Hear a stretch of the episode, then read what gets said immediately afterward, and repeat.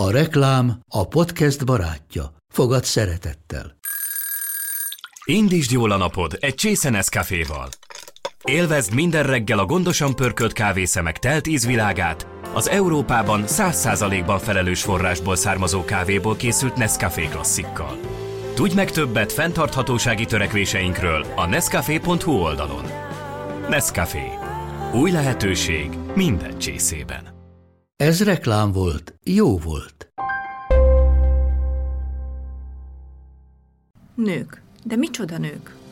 Nők, akik maradandót alkottak. Nők, akik beírták magukat a történelembe. Nők, akiknek nem volt egyszerű életük. Nők, akik nem adták fel. Nők, akik nem érték be az elég jóval. Nők, akik nem törődtek bele a nembe. És a nemüknek szánt sorsba. Nők, akik változást hoztak. Nők. De micsoda nők. Micsoda nők voltak. Az Éva magazin podcast műsora. Budai Lottival És Zubor Rozival. Első rész Nagy Katalin. Nem is hatalomvágyból akart uralkodni, hogy tudom, hogy hogy kéne itt valamit jobbá tenni, és ezt így végig akarta ő vinni. Szerencsétlenül lett a szexmániás nymphomán királyné, és így kb. mindenki így emlékszik rá, miközben az összes férfi uralkodó sokkal rosszabb volt, Sokkal, mint igen. ő nőbe. De És uh, ugye ebbe a valóság az, hogy 12 szeretőről tudunk név szerint. Igen. Mindegyiket őszintén szerette, tehát hogy nem, nem is futó kalandokról van szó. Ő olyan empátiával fordult a nyomorgó nép felé, tényleg úgy, hogy egy gyerekéként tekintett volna a saját népére. És ugye nagyon szép magasztos elvei voltak már, mire trónra került, és nagyon modern nézeteket írta a bűnelkövetésről, tehát hogy, ez, hogy megelőzni, uh-huh. meg megjavítani kell a bűnözőket, tehát ilyen nagyon fejlett gondolatok, illetve hogy a jobbágyságot azt, azt felkezdtem, mert a jobbágyság az nem is úgy volt jobbágyság, mint Magyarországon, tehát hogy ott tényleg úgy adták, vették őket, mint a tárgyakat. Sok mindent elindított, az tény, és sok változást, és talán ami egyébként a legfontosabb, hogy valahogy sikerült egy kicsit kiszélesítenie ezt az udvari értelmiségi kört, tehát hogy egy kicsit több fiatalt küldött külföldre, több, többen tanultak iskolába, többet egyetemen mentek, meg a művészetekért, tehát valamit el tudott nyújtani, de szerencsétlennek azért azt, amit ő eltervezett, az, az, az, az, az egy túlságosan nagy, nagy ha volt az ő fejszéjének. Mire egyébként Katalin a saját fiát visszakapta, ő már volt 11-2 éves, és gyakorlatilag semmi közük nem volt egymáshoz, úgyhogy lehet, hogy ez is volt az oka annak, hogy, hogy valahogy ő ezt az anyai részét így egészen levágta magáról, mert nem is nagyon volt alkalma, hogy ezt így megtapasztalja, hogy milyen az elejétől. Sziasztok! Ez itt a Micsoda Nők Voltak podcastnak az első adása. Én Zubor Rozi vagyok, és itt van velem Budai Lotti, sziasztok! Nagyon izgulunk, az első adásnál ez ilyen jellemző tünet. Ebben a műsorban azt találtuk ki, hogy minden adásban bemutatunk egy-egy olyan nőt, akiről érdemes beszélnünk, aki valami olyan maradandót alkotott, amire mi is büszkék vagyunk, talán mondhatom ezt így, de legalábbis érdemes megemlíteni egy adás elejéig, és másnak is megismerni ezt a történetet. Az első részben Nagy Katalint választottuk, őt fogjuk kivesézni, de mielőtt ezt elkezdjük, szerintem egy kicsit meséljünk arról, hogy nekünk hogy jött ez a ez az úgymond női imádatunk, vagy nem is tudom, igen, hogy igen, lehet. Vagy, vagy nőtörténelem, vagy elhivatottság talán nők és nőtörténelem iránt. Szerintem kezdem én, mert az én sztorim annyira nem érdekes. Szerény vagy.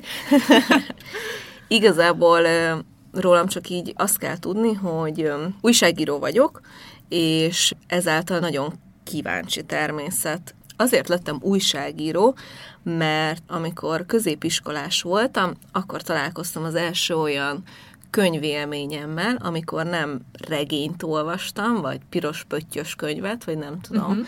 hanem... Vagy csíkosat. Vagy csíkosat, hanem először, ha jól emlékszem, Mozartnak az életrajzi könyvét olvastam igen, el. Igen, itt, itt van egy sejtésem, hogy akkor mi fogott meg. Igen.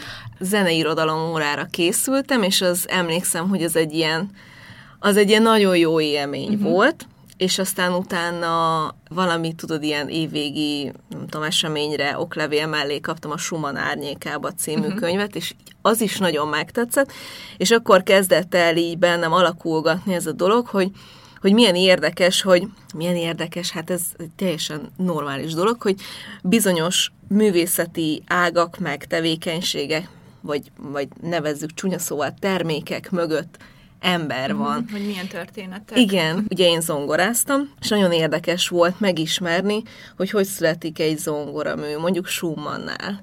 Hogy a Schumann gyerekjátékok, azok ebben a könyvben le volt írva, hogy az, a, az úgy íródott, hogy a Schumann ült az otthonukban, és nézte, hogy hogy játszanak a gyerekek, és ahogy pattog a labda, Aha.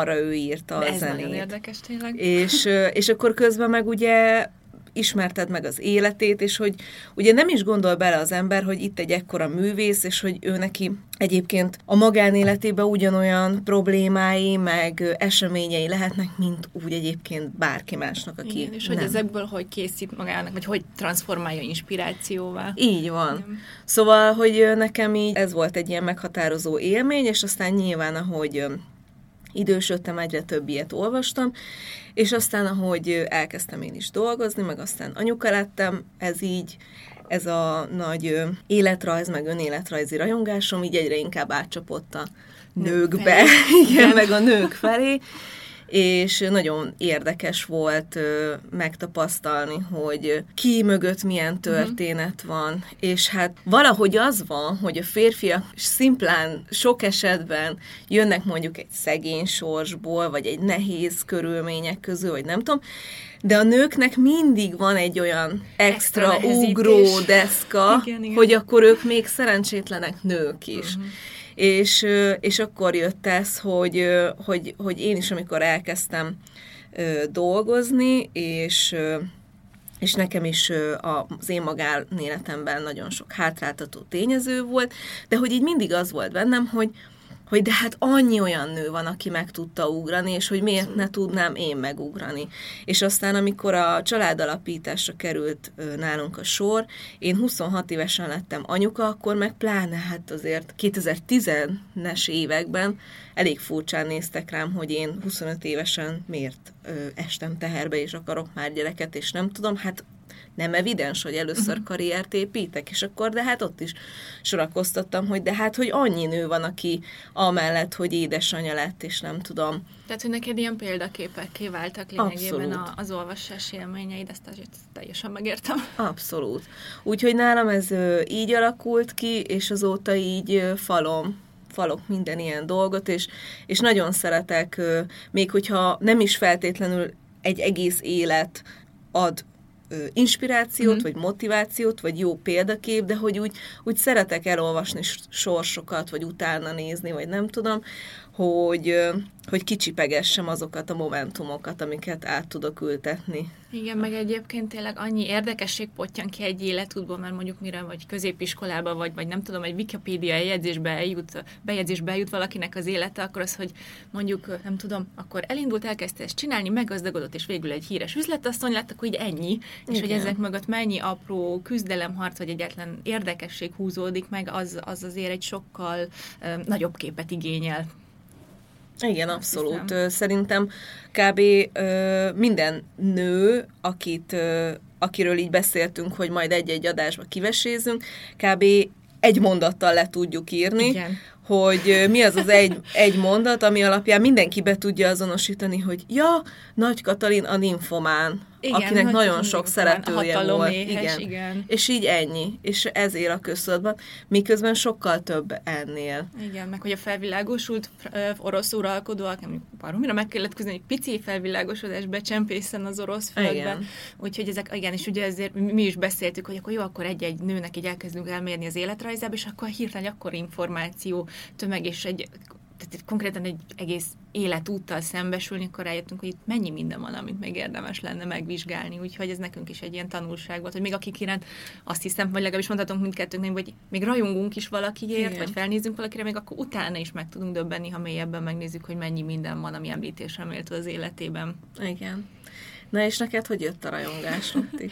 nem, szóval előtte elmondom, hogy én azt hittem egyébként, hogy a Mozart életrajznál azt fogod mondani, hogy neki volt, nem fogom megmondani, hogy melyik lány testvéred, hogy volt egy elképesztően tehetséges zeneszerző uh-huh. huga vagy nővére, és van ugye egy csomó portré is, hogy játszanak négykezeseket, uh-huh. és talán egyszer egy nőnapi blogbejegyzésben írtam is róla, hogy, mm, hogy így szegénynek egyszerűen az vitte el a tehetséget, és azért nem bontakozhatott ki, mert a szülei elküldtek, hogy na, akkor most hagyd abba a klimpírozást, menjél fejhez a gyereket, és hagyjuk ezt a uh-huh. koncertezést, meg ezeket, meddig cuki volt, de ez neked nem a te dolgod, úgyhogy azt hittem, hogy erre fogunk kifutni, de teljesen, teljesen jól értettem, így is, hogy persze azért a férfiaknak a életművei is lehetnek Igen, érdekesek. abszolút azok is, de igen. Inspiratívak. Nekem, én most egy pár szóval el is mondtam, hogy, hogy nekem ez honnan jön. Én ugye alapvetően író vagyok, vagy regényíró, tehát ezt szoktam így fő definíciómnak használni, de emellett van blogom is, ami alapvetően divattörténettel foglalkozott, vagy hát azzal kezdett, nem tudom, most már van egy 6 vagy 7 éve, hogy elkezdtem ez a risporos hétköznapok, ez eredetleg divattörténettel foglalkozott, ebből írtam is egy könyvet, ami után pedig elkezdtem egy kicsit mélyebben foglalkozni a női hétköznapokkal. Pont azért, hogy ne csak a női történelmnek a szép ruháit, parókáit, cicomáit mutassam be, és így az évek alatt így egyre egyre mélyebbre beástam magam a női hétköznapokba, vagy a női történel, mondjuk úgy, a női történelmi hétköznapokba, hogy milyen, milyen élete is volt egy 100-200 vagy 1000 évvel ezelőtt élt nőnek, és akkor ezzel párhuzamosan pedig a rend nem csak az átlagos, de az átlagom felüli utakkal is megismerkedtem, és mondjuk például úgy, hogy egy-egy bejegyzést így szenteltem, nem tudom, például egy Lady Montagu nevű hölgynek, aki az 1700-es években gyakorlatilag feltalálta a himlő elleni védőoltást. Manapság egy nagyon érdekes téma, tehát hogy felfedeztem milyen sorsokat, és még egyébként tavaly is beköszönt az életembe egy olyan úton, hogy, hogy az én szerkesztőm Sós Tibor, akivel a Risporos könyveket szerkesztjük, ő írt egy kötetet, az Árnyékból a fényre volt a, a cím, és egy 22 történelmi személyiséget nőt mutatott be, és megkért, hogy írjak hozzá előszót, tehát hogy nekem a, a rendkívüli, a, tehát nem az átlagos, hanem a, a kereteiket lebontó nőkkel már ott így uh-huh. éreztem, hogy ott valahogy ott így bekopogtatott, hogy lesz velük így, így alaposabb dolgom, és amikor megírtam hozzá az előszót, én akkor esett le több minden, amit te mondtál egyfelől, hogy így, tehát hogy nekik nem az volt, hogy, hogy tehát, hogy szegény legények vannak, akikből királyfik lesznek, de, de szegény kislányokból nem lesznek királynők és hasonlók, tehát hogy még, még, még mitológiai, vagy mítoszi, vagy ilyen um, népmesei gondolkodás szintjén sincs benne az, hogy egy nő megvalósítson így a történelmünkben, és hogy és talán ezzel is zártam azt a mondó a, a, a a, a, az előszőt, hogy, hogy lehet, hogy ma már mások a keretek, de még mindig vannak keretek, és hogy ez a célunk, hogy egyáltalán ne legyen egy női életnek kerete, hanem úgy ugyanúgy szabadon bontakozhasson, ahogy egy férfi évezredek óta. Igen, most erről az jutott eszembe, hogy, hogy minden mesében kell egy királyfi, aki a toronyból kimenti. Megmenti, igen. A királylányt, igen, miközben például ezek a nők, akikről majd ebben az évadban fogunk mesélni, baromira nincsenek rászorulva. Nem, és egyéb, de, de viszont tudod, hogy mi a, mi a szomorú? Az, hogyha valamelyikük mondjuk fogadott el az élete ö, során támogatást férfitól, akkor ez valahogy hatalmas betűkkel jelenik meg az életrajzában, hogy na de azért neki is ott volt, nem tudom, Coco Chanelnek a, a Boy Couple, meg, meg a Nagy Katalinnak az orlofivérek, és a többi, de hát, hogy tehát ilyen nincs, tehát ilyen, ilyen támogatói akkor is lettek volna, hogy a férfiak Igen. születnek, szóval lehet erre majd rátérünk az Igen. életrajzok során. Ö, csak hogy felvezessük kicsit Katalint, most egyébként az jutott eszembe, hogy mert pont most reggel az HBO Go-n fut a Nagy Katalin című sorozat, ami igazából így bennem elindította most ezt az egészet, hogy, hogy ő vele kellene nagyon foglalkozni, mert ugye nem csak ez fut, hanem ráadásul fut a... A hmm, kezdet. De ugye az egy kicsit kikarikatúrázva, meg igen, nem is ilyen, kicsit. Az egy ilyen groteszk, humorú, kosztümös sorozat, ami felhasználta szerintem Katalin életét. Mondjuk attól függetlenül van egy ö, sajátos filmtörténeti értéke, de hát igen, ijesztő is, is groteszk is sokszor. Igen. Na de szóval én most ö, délelőtt erre a felvételre a Helen Mirenes féle ö, Nagy Katalinnal készültem, és ö, hát nem tudom, szerintem már harmadjára nézem végig, és ö, van egy olyan rész, amikor a himlő elleni oltásra uh-huh. készül a Katalin, és a Patyomkin mondja neki, hogy hát milyen bátor, hogy bemeri vállalni, és most így ez jutott eszembe, hogy ugye most a jelenlegi élethelyzetben is ez a olcsunk, ne igen, olcsunk igen, dolog, hogy bennünk van. és ugye ez egyébként a másik sorozatban is nagy szerepet játszott, meg így ki volt hangsúlyozva, hogy a Katalin bevállalta Beválta a himlő elleni oltást. Nem tudom pontosan a sorozatban, hogy hogy volt, de ez gyakorlatilag azt hiszem abban az időben, az 1700-es években még azt jelentette, hogy konkrétan a rubeola minor, ami nem a fekete himlő, hanem egy kicsit ilyen rózsahimlőszerűségből a gennyet egy sebbe beleviszik. Tehát nem is az, hogy egy Igen. laboratóriumban szakemberek által összeállított valamit, hanem hogy figyú, most akkor téged összekenünk bacival, jó? Igen. Úgyhogy ez, ez tényleg nagyon kemény, és nagyon nagy bátorságra van. De hogy milyen durva, hogy nem, hogy, hogy azt, ugye, hogy említetted, én ezt nem tudtam, hogy azt az oltást Igen. is egy nő Igen, egy angol, föl. Egy, egy, az a hölgy egy angol követ felesége volt, és ők Törökországban él éltek, és Lady Mary Wortley Montagu, igen, ez volt a teljes, uh-huh. most már emlékszem, 1700-as évek vége lehetett, és ott már egy ideje alkalmazták ezt a variola, variolizáció, nem fogom kimondani még egyszer,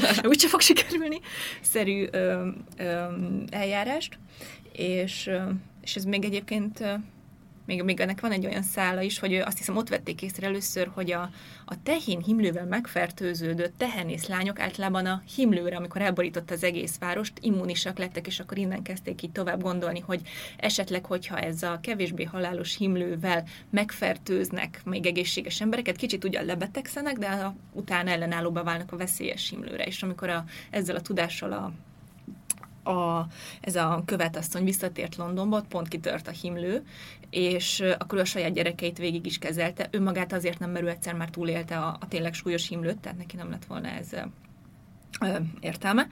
És a gyerekek túlélték, és akkor az egész királyi család bejelentkezett nála konkrétan, sőt nem is a királyi család, hanem először kiválasztottak kilenc darab elítél, halálra ítéltet a börtönökből, hogy fiú, ha bevállaljátok, és túlélitek, szabadok vagytok. Tehát ezek, ezek voltak az első ilyen himlő elleni emberkísérletek, de utána szerencsére ez tényleg, tényleg egy működő mechanizmus volt. Hát ez most csak egy ilyen extra, extra érdekesség Lady Mary-ről. Egyébként, akinek eddig nem tűnt volna föl, valószínűleg az lesz, meg ezt így meg is beszéltük, leosztottuk a jó zsarú, rossz zsarú szerepeket, hogy én nálam majd valószínűleg be fog kapcsolni ez a fangirling üzemmód, illetve az újságíró, és majd mindent meg fogok kérdezni, amit valószínűleg a hallgatók megkérdeznének, és akkor te meg majd Igen elmondod, ö, és akkor szerintem kezdjük is azzal Nagy Katalinnál, amit így, ö, amikor ö, beszélgettünk róla, elsőként jegyeztél meg, amit én se tudtam, hogy ö, nem ő voltám az első női, uralkodó. uralkodó Oroszországban, ami egyébként nekem azért volt fontos, hogy ennek egy kicsit így utána járjak, mert azért a 18. századi Oroszországot így nem olyannak képzeld, ami esetleg nagyon toleráns lenne egy női uralkodóval szemben, hogy ez a több millió férfi alatt való esetleg elfogadja őt. Még egy 21. Őt. századit se hát feltétlenül. igen, úgyhogy pláne is úgy, hogy német volt, és nem is volt orosz, igen. hanem egy német születésű hercegnő volt. Úgyhogy egy kicsit ezért én így utána néztem, hogy mi is történt ott az előző évtizedekben Oroszországban, és több uralkodó nőre is bukkantam, és az egyik kük lesz majd az az Erzsébet, aki őt elhozatja, már mint Katalin Németországból, hogy legyen az unokölcse feleség, és hogy az ő élete nagyon nagy hatással volt egyébként Katalinra, úgyhogy ezért is egy kicsit ebbe így mélyebben belemegyünk, mert hogy ez az orosz jó kis trónöröklési szappanopera, ez azzal kezdődik, amiben egyébként ugye említik a ezekben a mostani Nagy Katalin sorozatokban is, hogy volt a Nagy Péter, minden oroszok nagy cárja, aki már megpróbált valamiféle reformot ugye véghez vinni az országában, és ő képzeld el, azt mondta még, még hozott egy olyan törvényt, mielőtt meghalt volna, hogy az első ági fiú öröklés az szerinte káros, mert attól, hogy valaki a legidősebb fiú még nem biztos, hogy rátermett a trónra, és hogy egy uralkodónak joga van kiválasztani a saját utódját, és ezzel az erővel ő megkoronázta a feleségét, aki képzeld el, egy parasztlány volt. Tehát, hogy ő egy, amikor megismerkedtek, ő egy, tényleg egy, egy, egy egyszerű parasztnak a lánya volt, akivel együtt élt 20 évig vadházasságban, mire aztán feleségül vette, és akkor nekik született két lányuk, vagy sok gyerekük született, de Erzsébet élte túl, egy Erzsébet és egy Anna nevű lány élte túl. És miután Nagy Péter meghalt, első Nagy Katalin néven az ő felesége kezdett uralkodni. És őt el is fogadták, és nem is az, letették a trónról, vagy kerestek helyette mást, hanem természetes okokból már ő is idős volt, meghalt. És akkor utána elkezdtek keresni más utódot, és így jött a képbe. Nagy Péter ö, első házasságából született gyerekének a gyereket, tehát hogy egy, az ő unokája került oda ott a két lányt átugorva, amivel még így nem is lett volna semmi gond, csak hogy ő fiatalon meghalt, ez egy 14 éves uh-huh. fiú. Ő volt a következő Péter a sorban, és akkor még itt nem, nem Nagy Katalin Péteréről van szó. Ö, és amikor ő meghalt, akkor ott lett volna Erzsébet, mint Nagy Péter lánya.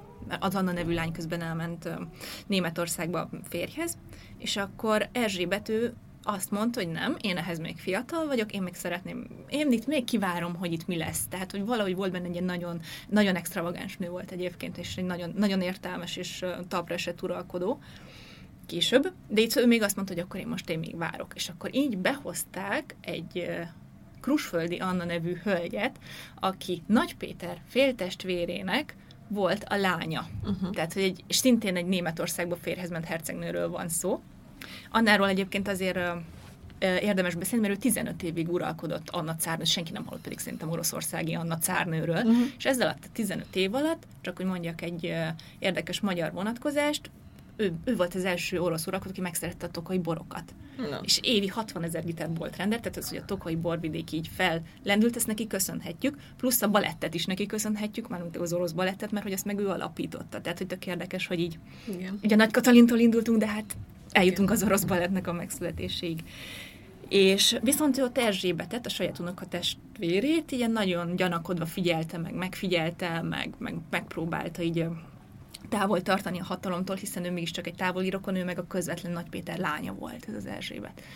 És uh, Erzsébet azt a taktikát választott, hogy ő eljátszotta ezt, hogy ő csak bulizni akar. Tehát, hogy figyelj, én nekem vannak pasim, szeretőim, én bálokat rendezek, nem csinálom azt, amit elvárnak tőlem, jó pofizokat szárnővel, és így, így uh-huh. és mindeközben így lejárt mondjuk a katonák közé haverkodni a barakkokba. Na, így kártyázott velük, van, akit hagyott nyerni, van, akit legyőzött, van, akivel flörtölt, tehát így ő így megérezte, hogy itt nem, nem az a lényeg, hogy nem tudom, férfi, hanem a katonasággal kell jobb lenni, és az, ami majd egyébként Katalinál visszajön, mint tanulság. Meg illetve ez a türelemjáték, hogy, hogy most lehet, hogy nincs az én időm, de ha elég ügyes vagyok, akkor el fog jönni.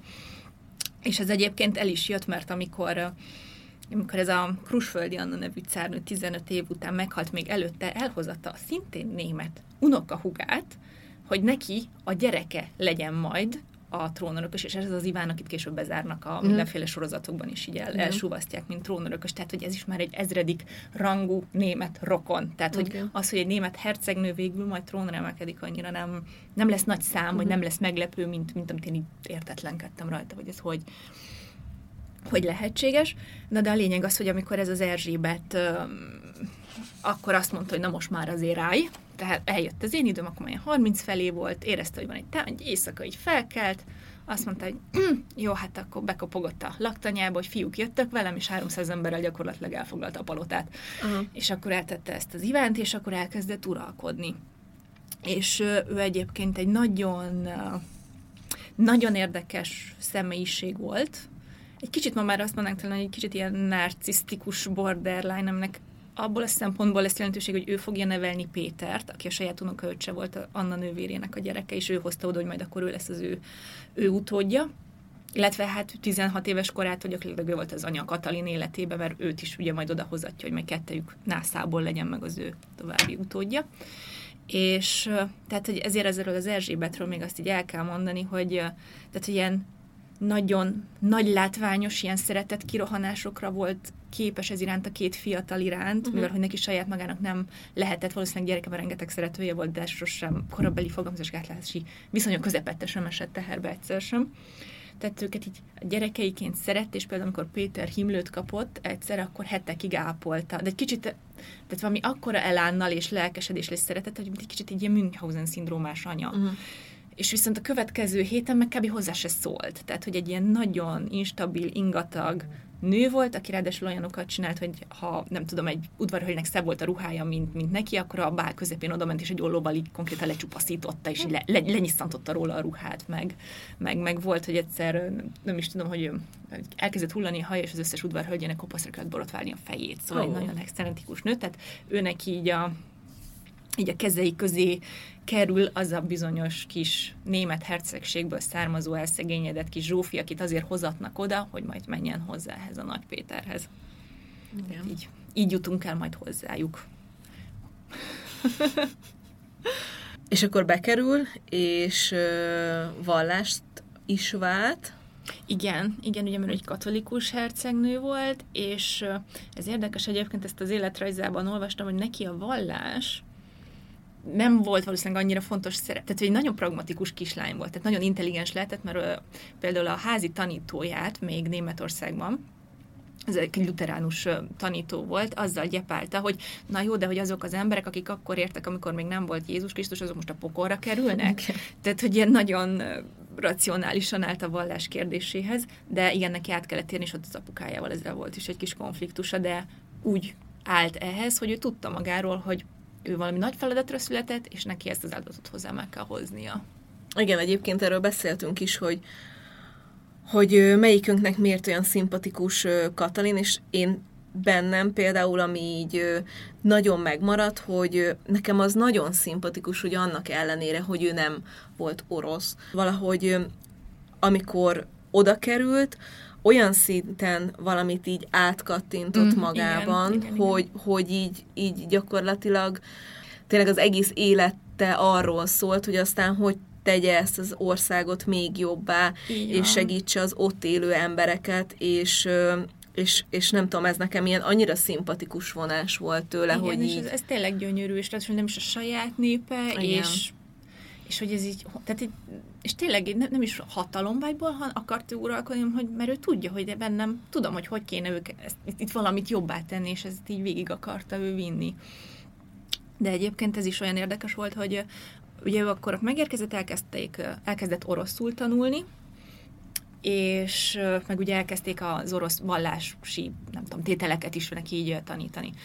És például volt, hogy de akkor az egész napját, meg még az éjszakáit is erre szentelte, és egyszer volt, hogy így éjszaka felkelt, hogy szavakat tanuljon oroszul, a fűtetlen, nem tudom, hideg palotában, és megfázott, és akkor lebeg, élethalál között is lebegett elég sokáig, mert tüdőgyulladást kapott, és amikor már el akarták hivatni hozzá a papot, akkor azt mondta, hogy nem, nem, ő nem luteránus papot kér, hanem egy orosz uh-huh.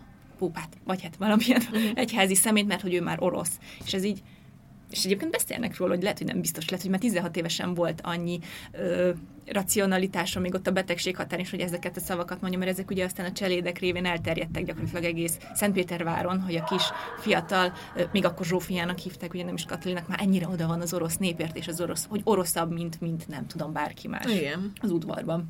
Igen, az abszolút lejött, és még a másik, ami, ami nagyon lejött, hogy ez, amit te is mondtál, hogy hogy nagyon tanult, és nem csak a nyelvet, hanem minden mást is, hogy folyamatosan olvasott korabeli írókkal, költőkkel vette Igen. föl a kapcsolatot, hogy folyamatosan képezze magát, ami... Igen, tehát nem, nem hogy egy nőtől, nem gyakran még egy férfi uralkodó Igen. palantától sem vártak el olyan szintű műveltséget, mint amire ő szertett élete során. Igen. Ebben az időben a női uralkodókat ö, tanítatták, vagy figyeltek arra, hogy azért egy ö, minimális intelligenciával? Hát az, tehát alapvetően azért nagyon ritkán volt ez az eset, hogy valakire úgy tekintettek, még így kisebb korában, vagy kamasz korában, mint leendő uralkodóra. Uh-huh. Tehát akkor az már, nem tudom, mondjuk ugye Viktória királynőnél már, már az angliainál uh-huh. lehetett sejteni, hogy ott már nem fog más maradni a trónra, uh-huh. csak ő. Vagy hogyha a Korona című sorozatot, sorozat megvan, ott ugye tudták, hogy Erzsébet lesz az örökös, és őt úgy tanították, de még ő sem kapott egyébként olyan, tehát ő egyébként ugye tanult, nem tudom, alkotmányjogot, meg történelmet, de hogy például nem tudott beszélgetni földrajzról, vagy tehát, hogy, uh-huh. tehát, hogy milyen ország hol van, meg hogy olyan szegényes ismeretei voltak, amit egyébként nagyon sokáig az anyja szemére hányt, hogy azért amit egy elemis iskolásnak uh-huh. megtanítanak, azt azért lehetett volna nekem is, úgyhogy én nem hiszem, hogy a, még, tehát a női oktatásra még, még uralkodó körökben sem szántak, mert úgy voltak, hogy ők valakinek a felesége lesz, legfeljebb. Uh-huh. És akkor az bőven elég lesz igen, neki. Igen, igen. De aztán nem volt neki elég, hanem ő önmagát elkezdte képezni. De, de akkor ott tartunk, hogy a 15 évesen ő Oroszországba került, és aztán rá egy évre Péter felesége lett. Igen, igen, úgyhogy ez a, a különféle feldolgozásokhoz képest ez is egy különbség, hogy ő nem egy cárhoz ment hozzá, hanem még csak a nagy herceghez, és hát legalább egy jó 16 évig éltek így együtt, tehát egy 16 éves házasságról beszélünk, 16 évesen kötöttek.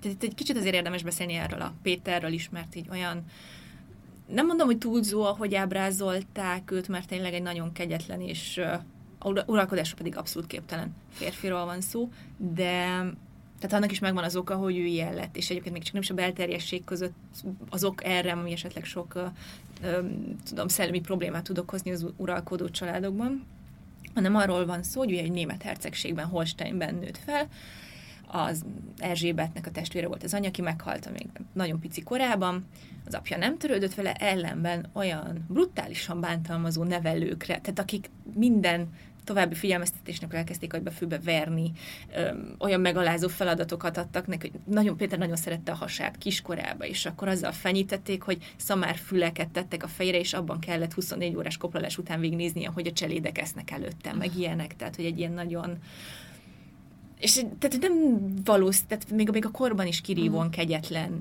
nevelő kapta őt a kezei közé, és nagyon sokáig még Erzsébet sem távolítottam előle ezt a pasit, ezt csak ő tudta akkor már egy kiebrudalni a közeléből, amikor ténylegesen cár lett.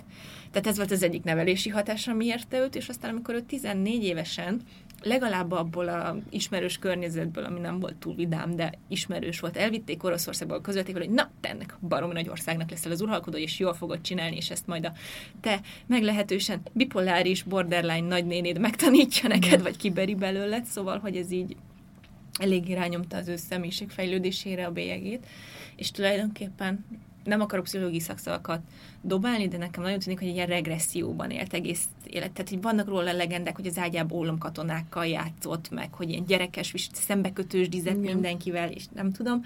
Tehát, hogy ő neki, hogy túlélje ezt az egész szörnyűséget, ő kreált egy ilyen nem létező Holsteinben leélt boldog gyerekkort, és ő ez iránt vágyakozott egész életébe, és ugye a saját udvartartását így, nem tudom, a holsteini katonáknak a ruháiból öltöztette, és tehát egyszerűen egy gyerekes, egyszerűen gyerek maradt valahol lélekben, amire viszont rájött egy nagyon súlyos alkoholizmus, és, és mindenféle viselkedés és drükkezelési probléma, tehát nem mentegetni akarom, de hát nem minden, tehát szörnyetegnek nem születik senki, szörnyetegi lett infantilis szörnyeteg, mm. és egyébként ez is az érdekes, hogy amikor Katalin megérkezett, ugye mind a ketten ott voltak kamaszként, akkor ő úgy tekintett rá, mint egy ilyen kis barátnőre, egy kis pajtásra, és például 10x éven keresztül megőrizte azt a szokását. Először azért már nem tudta, hogy ilyet nem illik csinálni, később meg már ezzel gyötörte a feleséget, hogy mindig neki mesélte el, hogy éppen kibe szerelmes.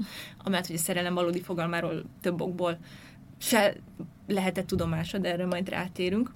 Tehát, hogy úgy gondolt, hogy itt van még, val- mert ugye németül beszélt, Péter soha nem tanult meg oroszul, és hogy itt van ez a Németországból jövő kis Zsófia, és hogy mi majd milyen jó pajtik leszünk, és meg kijátszuk a szigorú udvart, meg a gonosz Erzsébet nagynénit. Tehát, hogy köztük egy ilyen cinkosság alakult ki, és Katalin ott nagyon jól ráérzett, hogy itt sok embertől függ, tehát, hogy neki elvileg ezt a Péter boldogá kéne tenni, addig az Erzsébet nagynéni az vele is kedves lesz, és hogy ő belement ebbe a játékba. Tehát, hogy akkor szembe kötőzdízett vele, meg elviselte a gonoszságait, meg a beszúrásait, és egy életrajzban olvastam, hogy az ő viszonyuk ott romlott meg, amikor, mint említettem, hogy Pétert egyszer egy nagyon csúnya himlő elkapta, és nagyon sokáig volt veszélyben az élet, és amikor újra először találkoztak, akkor Katalin nem tudott uralkodni azon, hogy ne borzadjon el. Uh-huh.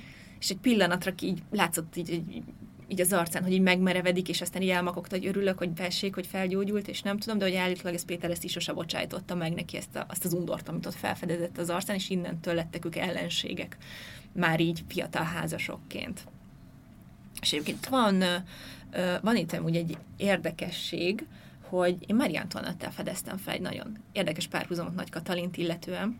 Ugye Marie Antoinette-ról azt, azt elég sokan tudják, hogy ő amikor férjhez ment a leendő 16 és az nagyon sokáig nem hálták el a házasságot, ha jól tudom, az ő esetükben 7 évig. Mm. Na most Nagy Katalin 9 évig élt Szüzen mennyasszonyként, és, vagy feleségként, és ami nagyon durva, hogy ezt senki se tudta pedig Erzsébet nagyon szigorú felügyelet tartott, alatt tartotta a két lendő kis trónörököst, a két kis fiatalt, akit ott magának össze, odahozott Németországból, de azt, hogy ők ott, tehát ugye azért ezek a királyi házasságnak az elhálás is félig meddig nyilvánosan történik jó ilyen behúzott ágyfüggönyök között, de senkinek nem esett le, hogy ennek a szerencsétlen Péternek valószínűleg ezt egy, nem, ö, egy követnek a beszámolójából tudjuk, hogy olyan problémája volt, ez a követ úgy utalt, hogy kis műtéttel meg lehetett volna oldani. Uh-huh. Valószínűleg olyan fitymaszőklete volt, mint ja, 16. Ja. Lajosnak. És a nagy Katalin ez, ebből annyit ér, ez egy 9 éven keresztül szerencsétlen gyepált és szitta mindenki, hogy hogy lehet ilyen, még egy férfit se tudsz elcsábítani, biztos terméketlen, vagy nem. Neki meg még azt sem mondták el, hogy mi kéne ahhoz, hogy legyen gyerek. Uh-huh. És akkor itt az már így azért így át, és tehát átvezet már így a szeretőknek a, a témájára, mert mire ezt így kifbogozta, meg mire ezt itt Nagy Péternél megoldották, akkor ez együtt járt nála, hogy a szerelmi életének is a, a beköszöntével már 21 évesen. De egyébként a sorozatban, most ezen gondolkozom, a, a Feninges sorozatban, ott, ott meg nagyon azt mutatja a sorozat, hogy mind a kettőnek meg volt a maga kis élete, uh-huh. meg hogy a Péter is nagyon aktív volt, csak a Katalinnal valahogy nem ö, hangolódtak egymásra. Ezt most csak azért mondom, Igen. mert szerintem ö, az ilyen sorozatoknál, vagy filmeknél nagyon sokan belesnek, belesünk, ugye nyugodtan a saját nevembe is beszélhetek, belesünk abba, hogy elhiszünk, elhiszük azt, ö, amit ö, látunk, de hogy ö, nem, nem erről hmm. volt szó náluk.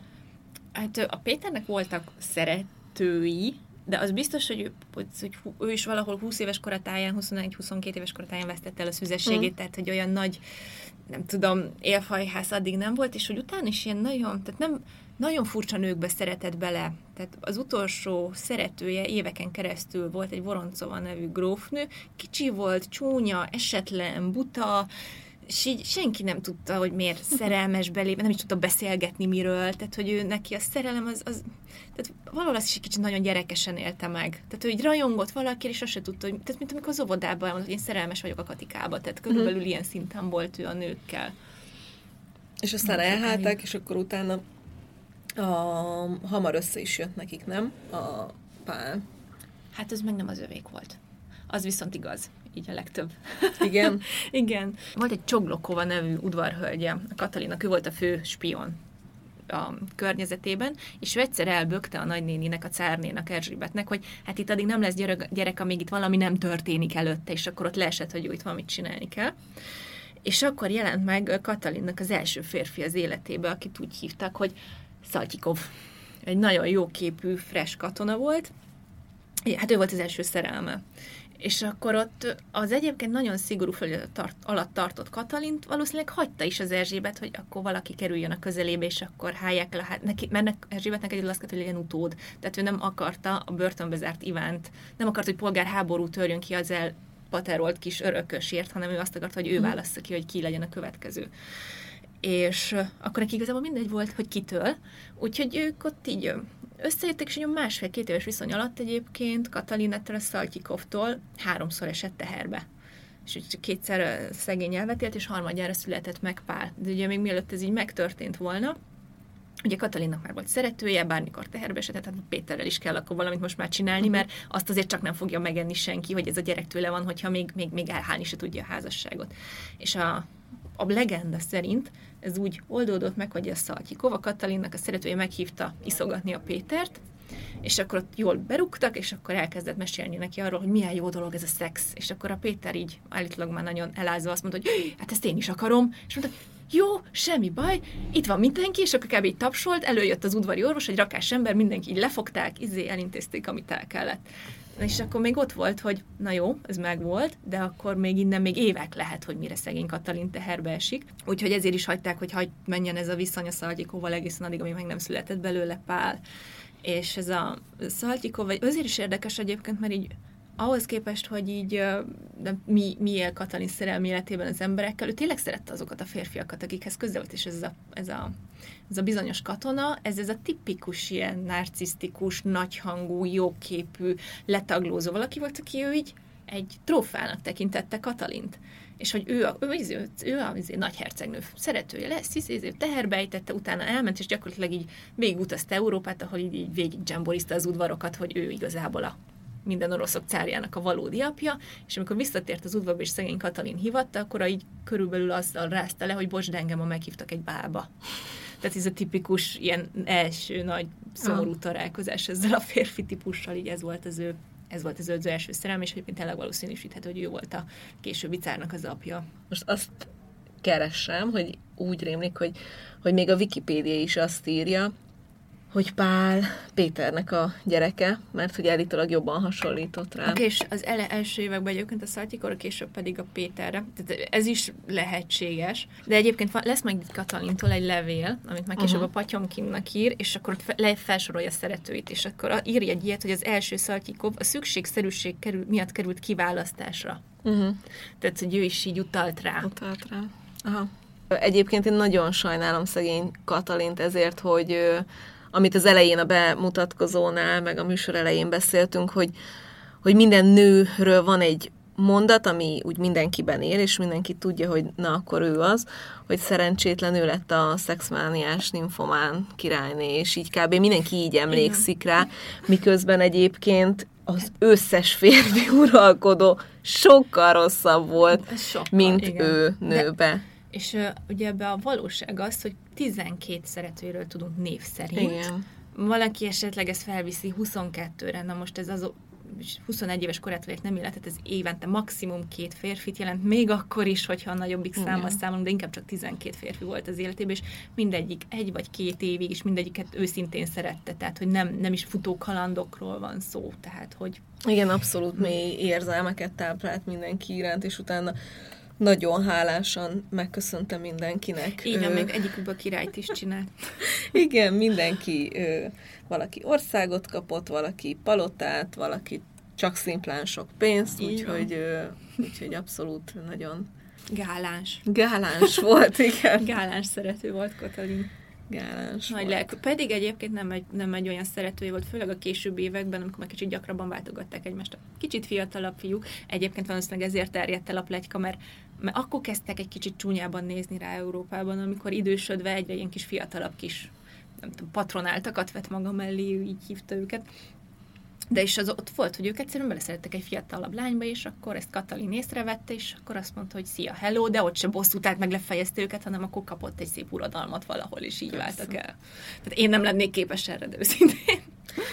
De közben meg szintén ezt tudom mondani, hogy a királyok is a fiatal 16-18 éves hercegnőket, vagy nem tudom kiket tartottak ágyasául. Szóval, és ezt természetesnek vették. És, és.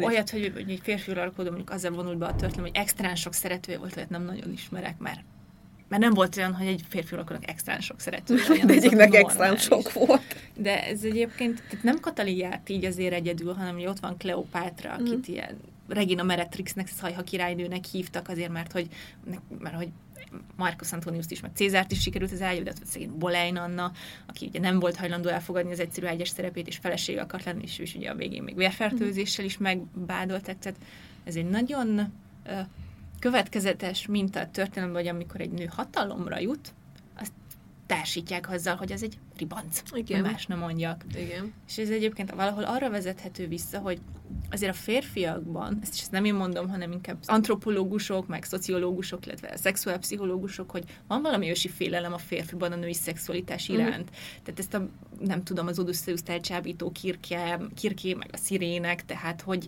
meg a népmesség, a megbabonázott királyfikról, tehát van egy ilyen, na meg a kereszténységben ugye Ádám, akit Éva csábított a mesztenségével végső soron arra, hogy egyen a tiltott vagy gyümölcséből, hogy van egy félelem a női vonzerőtől. És ez egy nagyon régi megküzdési stratégia, amitől félünk, azt megpróbáljuk nevetségessé tenni, megszégyeníteni, megalázni, megvetendővé tenni mindenki által. És nekem még amit eszembe jutott egyébként Katalin kapcsán, hogy ugye egy uralmat gyakoroló nő azért az, azért az egy rend ellenes, vagy renden kívüli teremtés volt, vagy, vagy, vagy tehát jelenség, uh-huh. tehát egy, egy ijesztő valami, ami egyszerűen nem illik abba a rendbe világképbe, amit mi megszoktunk. És ehhez a világképhez még hozzátartozott az, hogy egyébként egy nő mikor, kivel szexel, mikor szabad, vagy mikor kötelező neki, az mindig a férfi döntött el. Az apja, a rabszolgatartója, a férje. Mm. És amikor egy nő saját maga dönti el, hogy na, én most kivel szexelek, és mikor, az egy ugyanolyan renden kívüli jelenség volt, mint amikor valaki uralkodó nő lett, és ezt a kettőt így összekapcsolták, és mivel egyébként a nőt eleve sokkal imbecilisebbnek és ösztöneitől irányítottabb embernek lénynek tartották, mint a férfit, ezért összekapcsolták, hogy hát aki uralkodó nő, az egy ninfomán. Igen. Tehát ez egy nagyon, nagyon bonyolult karika azért, hogy miért is lett szegény Katalinnak ilyen híre. Igen. És azért biztos nehéz lehetett neki, hogyha belegondolsz, mert ugye még egy férfi, egy szexuális kapcsolatot fent tud szimplán a testiség miatt tartani, azért egy nő nagyon nehezen tud belemenni egy ilyen kapcsolatba, igen. csak a csak azért, hogy szexeljen, igen. igen.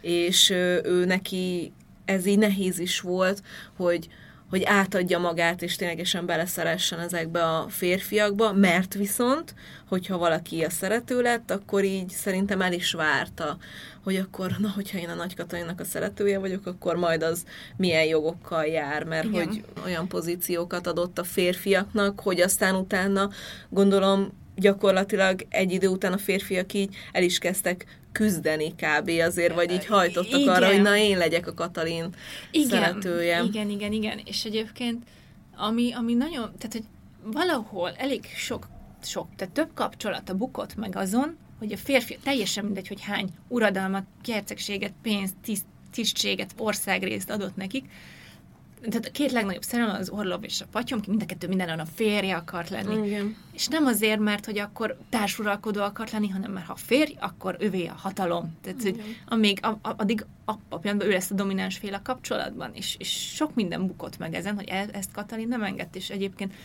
ami még nagyon becsülendő benne, és nagyon ritka, hogy bármennyire közel is engedett magához szeretőket, egyiket se hagyta belefolyni nagyon. Egy-két kivétellel így a politikában, mert például a kezdetekben Orlov egy nagyon okos hivatalnokként van ábrázolva, közben egy elég egyszerű katona volt. Uh-huh. Bátor volt, de egy katona. És patyomként engedte egyedül be így az államügyekbe, ő viszont értett hozzá, tehát meg tudott irányítani, de hogy az összes többi ilyen kis szerelmét, azt így hiába akart volna, hogy de itt én is akarok is kakaskodni itt az államtanácsban, nem. Tehát, Igen. hogy ez, ez nagyon becsülendő benne. Azt, és na, nagyon-nagyon jól tette. Ezzel abszolút egyetértek. És hogyha már ö, Orlovéknál tartunk, ugye egy nagyon központi kérdés Katalin életében, hogy ugye az a bizonyos pucs, meg a férjének igen. az elhalálozása, az mennyire az ő... Kezeműve.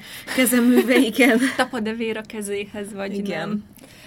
Um, hát ez, ez nem lehet ennyire egyértelműen megválaszolni, de az biztos, amikor Katalin, tehát ugye együtt éltek 16 évig Péter elő, nagyon jól látta, hogy mit művel.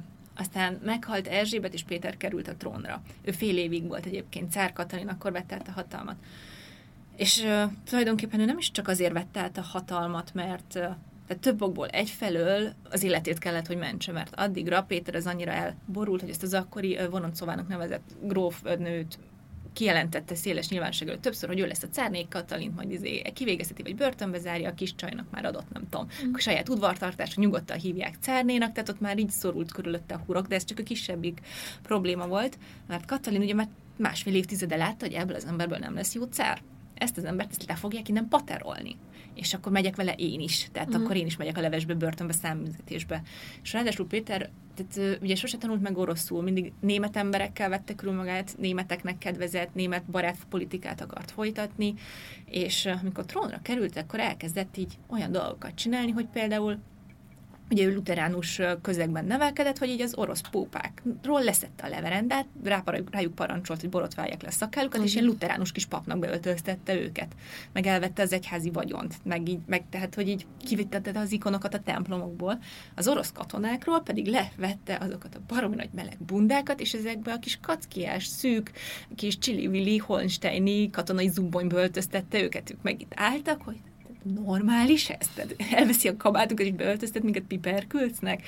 És akkor volt ez, hogy így Katalin így látta, hogy itt nagyon nagy baj lesz, és amikor Nagy Péter még ki is nevezte a saját német nagybátyját a főparancsnoknak, félreállítva egy csomó orosz tábornokot, akire a katonák felnéztek, akkor itt lát, eljött az idő, hogy itt valamit csinálni kell. És maga Katalin nem valószínű, hogy nagyon tevékenyen részt vett volna ebben a megszervezésében, mert ő nagyon el volt szigetelve, tehát őt Erzsébet is elszigetelt, Erzsébetnek a miniszterei is elszigetelték, Péter is elszigetelte. Három barátja volt összvisz, ezek közül az egyik, um, ugye az Orlov, illetve az ő, ő fivérei. Ők viszont szerencsére nagyon élelmesek voltak, talpresetek, és ők elkezdtek ott szervezkedni, hogy mire eljön ez, és valószínűleg beavatták Katalin, de nagyon a, a vége felé. És tehát egyik éjszak az ágyában keltették fel, hogy figyelj, most Péter, Péter indított egy teljesen értelmetlen háborút a dánok ellen, hogy a ő saját kis szívecsücske Holsteinjéhez még egy darabot hozzácsatoljon, mert hogy ez valaha az övé volt, és akkor, hogy figyelj, ő most elindul, és tudjuk, hogy most téged itt le akar tartóztatni, hogy, le, hogy helyedre tegye a kegyencét, most itt vagy csinálunk valamit, vagy nem, és akkor Katalin ugyanazt csinálta, mint annak idején Erzsébet, szépen felkelt, oda ment az első barakhoz, mondta, hogy sziasztok, itt vagyok, tudjátok, hogy én orosz vagyok, a tiétek, hogy mindenki felesküdött, és az egész egy pillanat alatt végbe ment.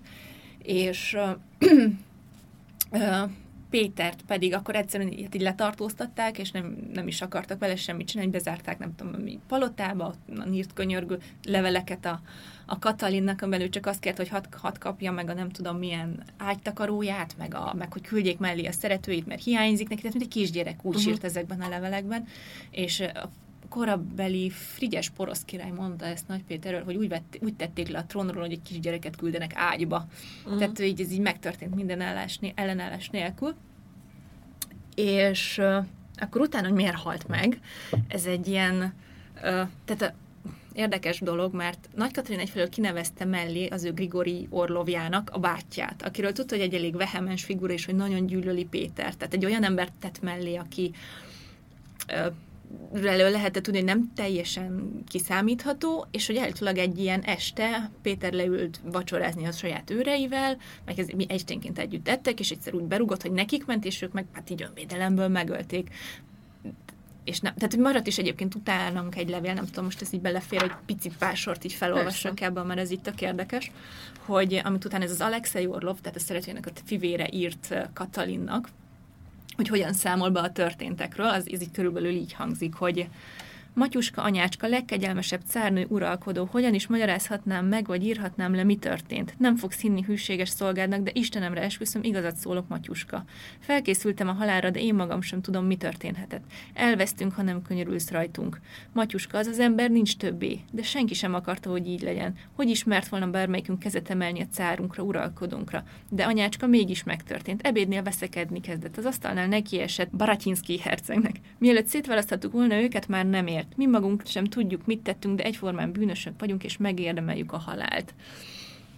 És egyébként általában, amikor a, és ezt Katalin eltette ezt a levelet, és amikor a fia Pál később már a Katalin halál után megtalálta, akkor ő is úgy vette, hogy ő tisztázta így lélekben az mm. anyját. Tehát ugye addig azért így motoszkált benne, hogy tényleg van-e valami köze az apja halálához, de akkor ezzel ő is így felmentetnek tekintette, viszont Európában végig megmaradt az a plegyka élete végig, hogy ő megölte a saját férjét. Tehát, hogy van is benne felelőssége, de, de a halálát azt ő valószínűleg sosem akarta. Már csak azért sem, mert egyszerűen, tehát az biztos, hogy bosszúból nem akarta megölni. Mhm. Megölhette volna, mert egyébként tényleg bántalmazta is őt Péter fizikálisan is, tehát mhm. minden gyerekessége egy, tehát, alko, tehát ilyen alkoholgőzős állapotban tényleg sor került fizikai erőszakra, ami ugye a sorozatokban is szerepel.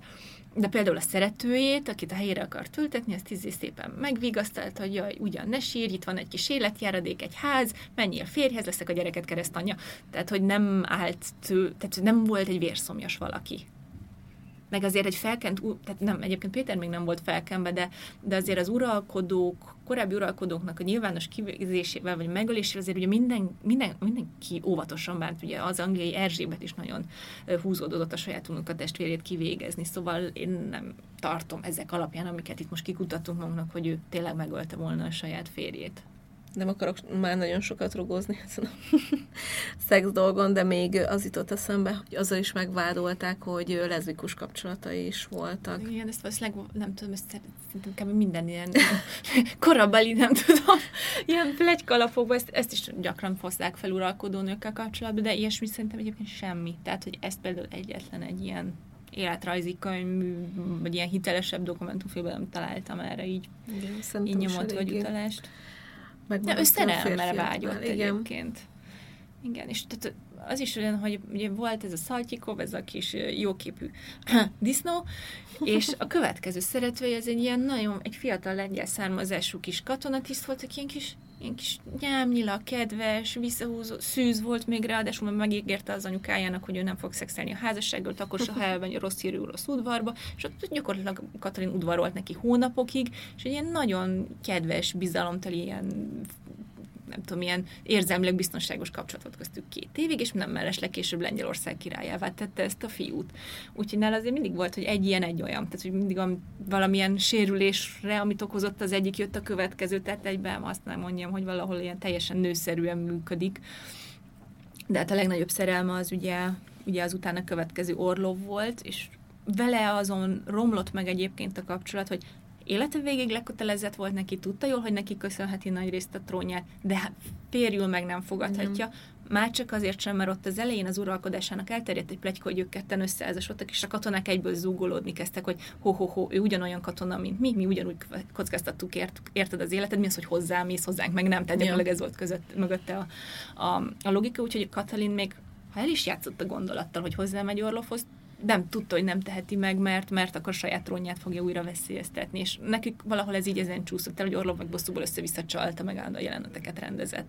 Tehát, hogy ez egy ilyen elég, elég fájdalmas tizenpár év volt, amit ők így töltöttek, de tíz, azt hiszem egy évtizedig volt, voltak mondjuk úgy együtt, de, de viszont ha jól olvastam, akkor a legnagyobb fizikai szerelem az ő volt az életében. Uh-huh.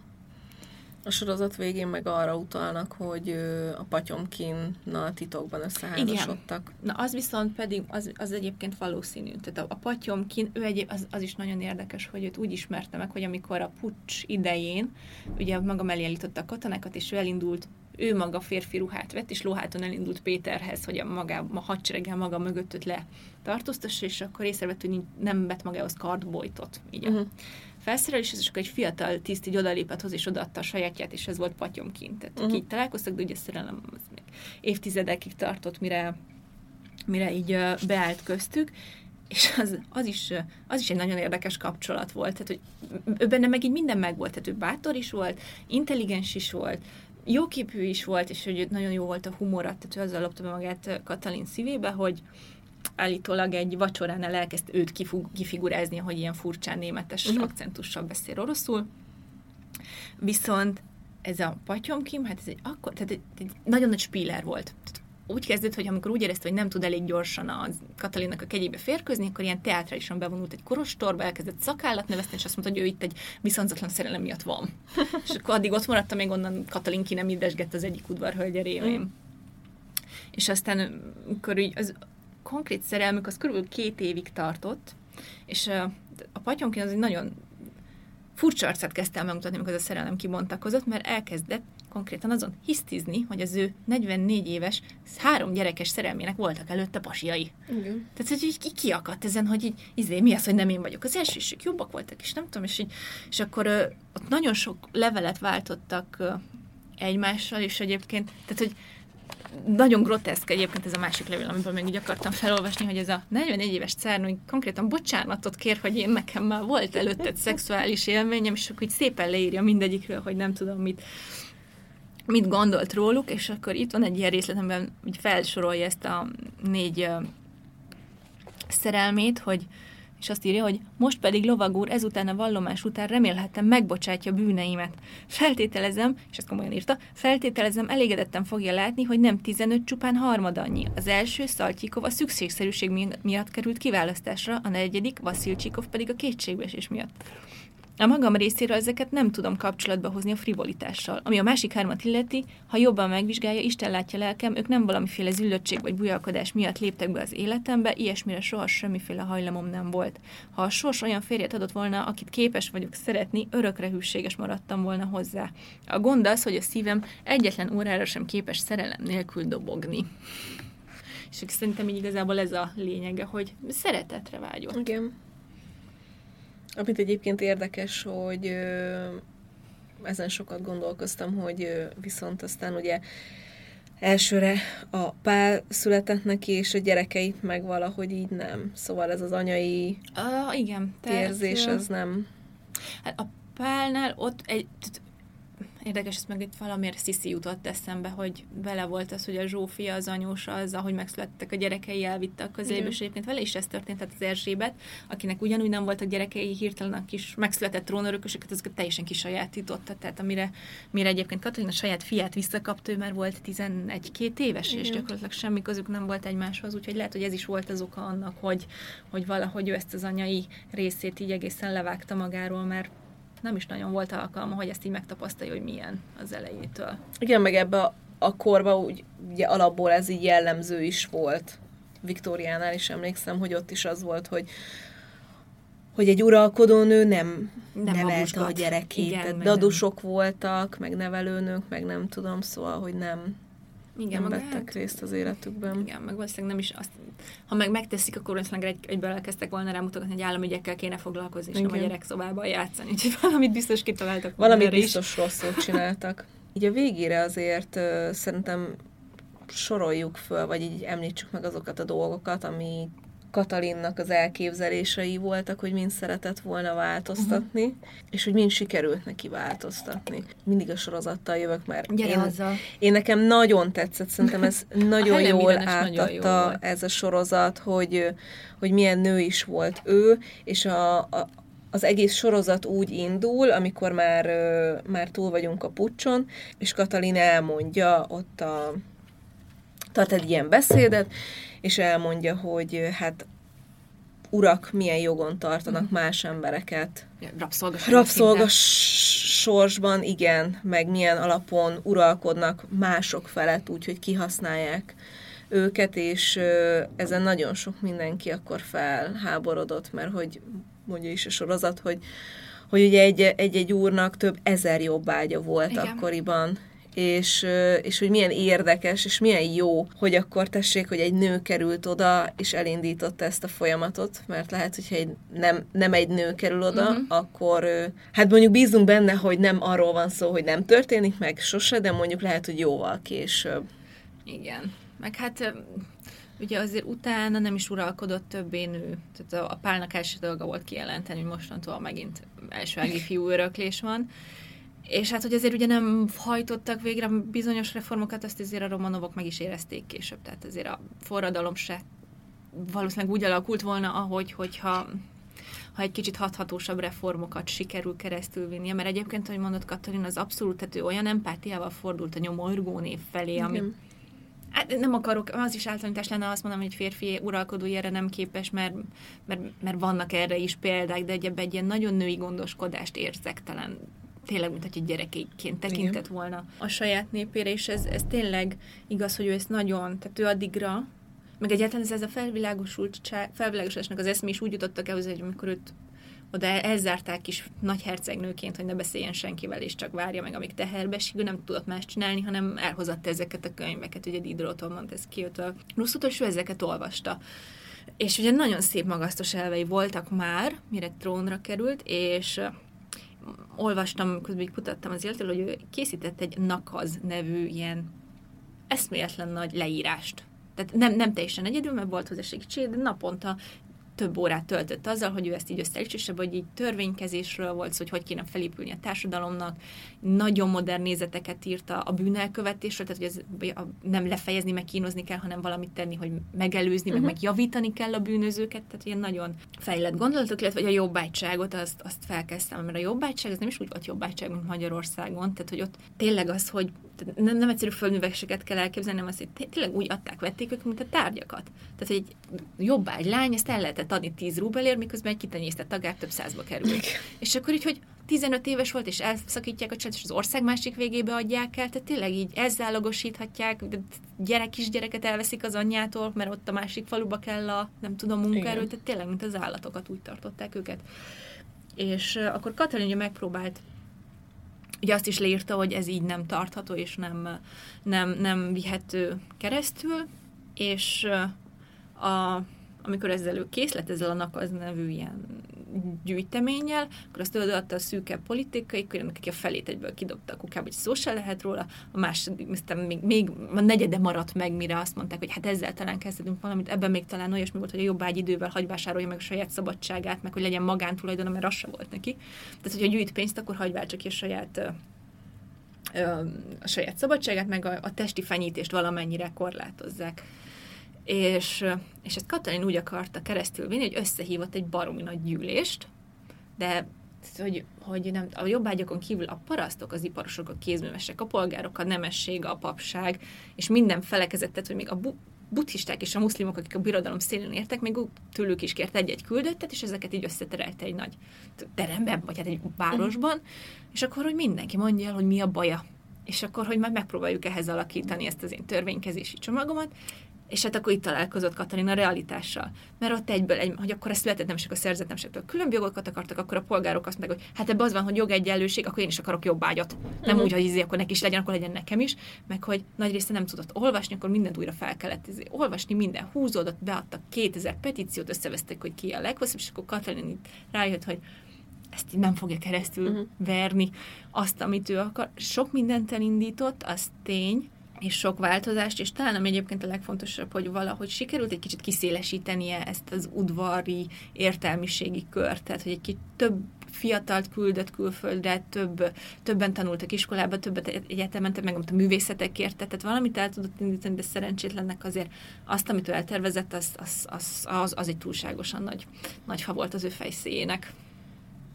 De legalább megpróbálta De és elkezdte. Igen. És, és hát végig bulizhatta volna cernéként ezt a 60 évet, meg végig szexelhette Igen. volna, amit beszélnek róla, de nem ezt csinálta. Igen.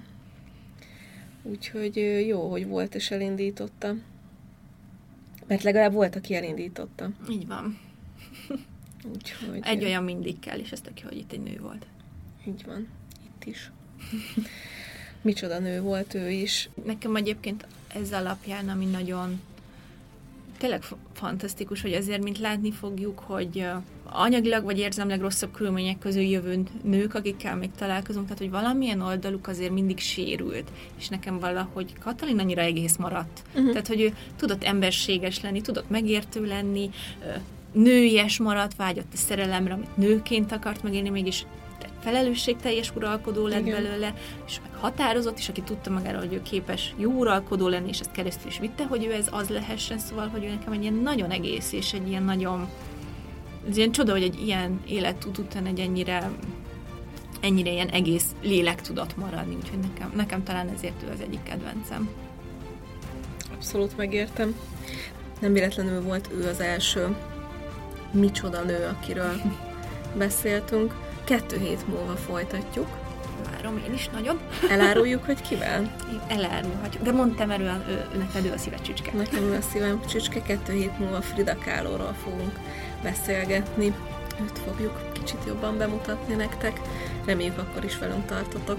Sziasztok! Sziasztok!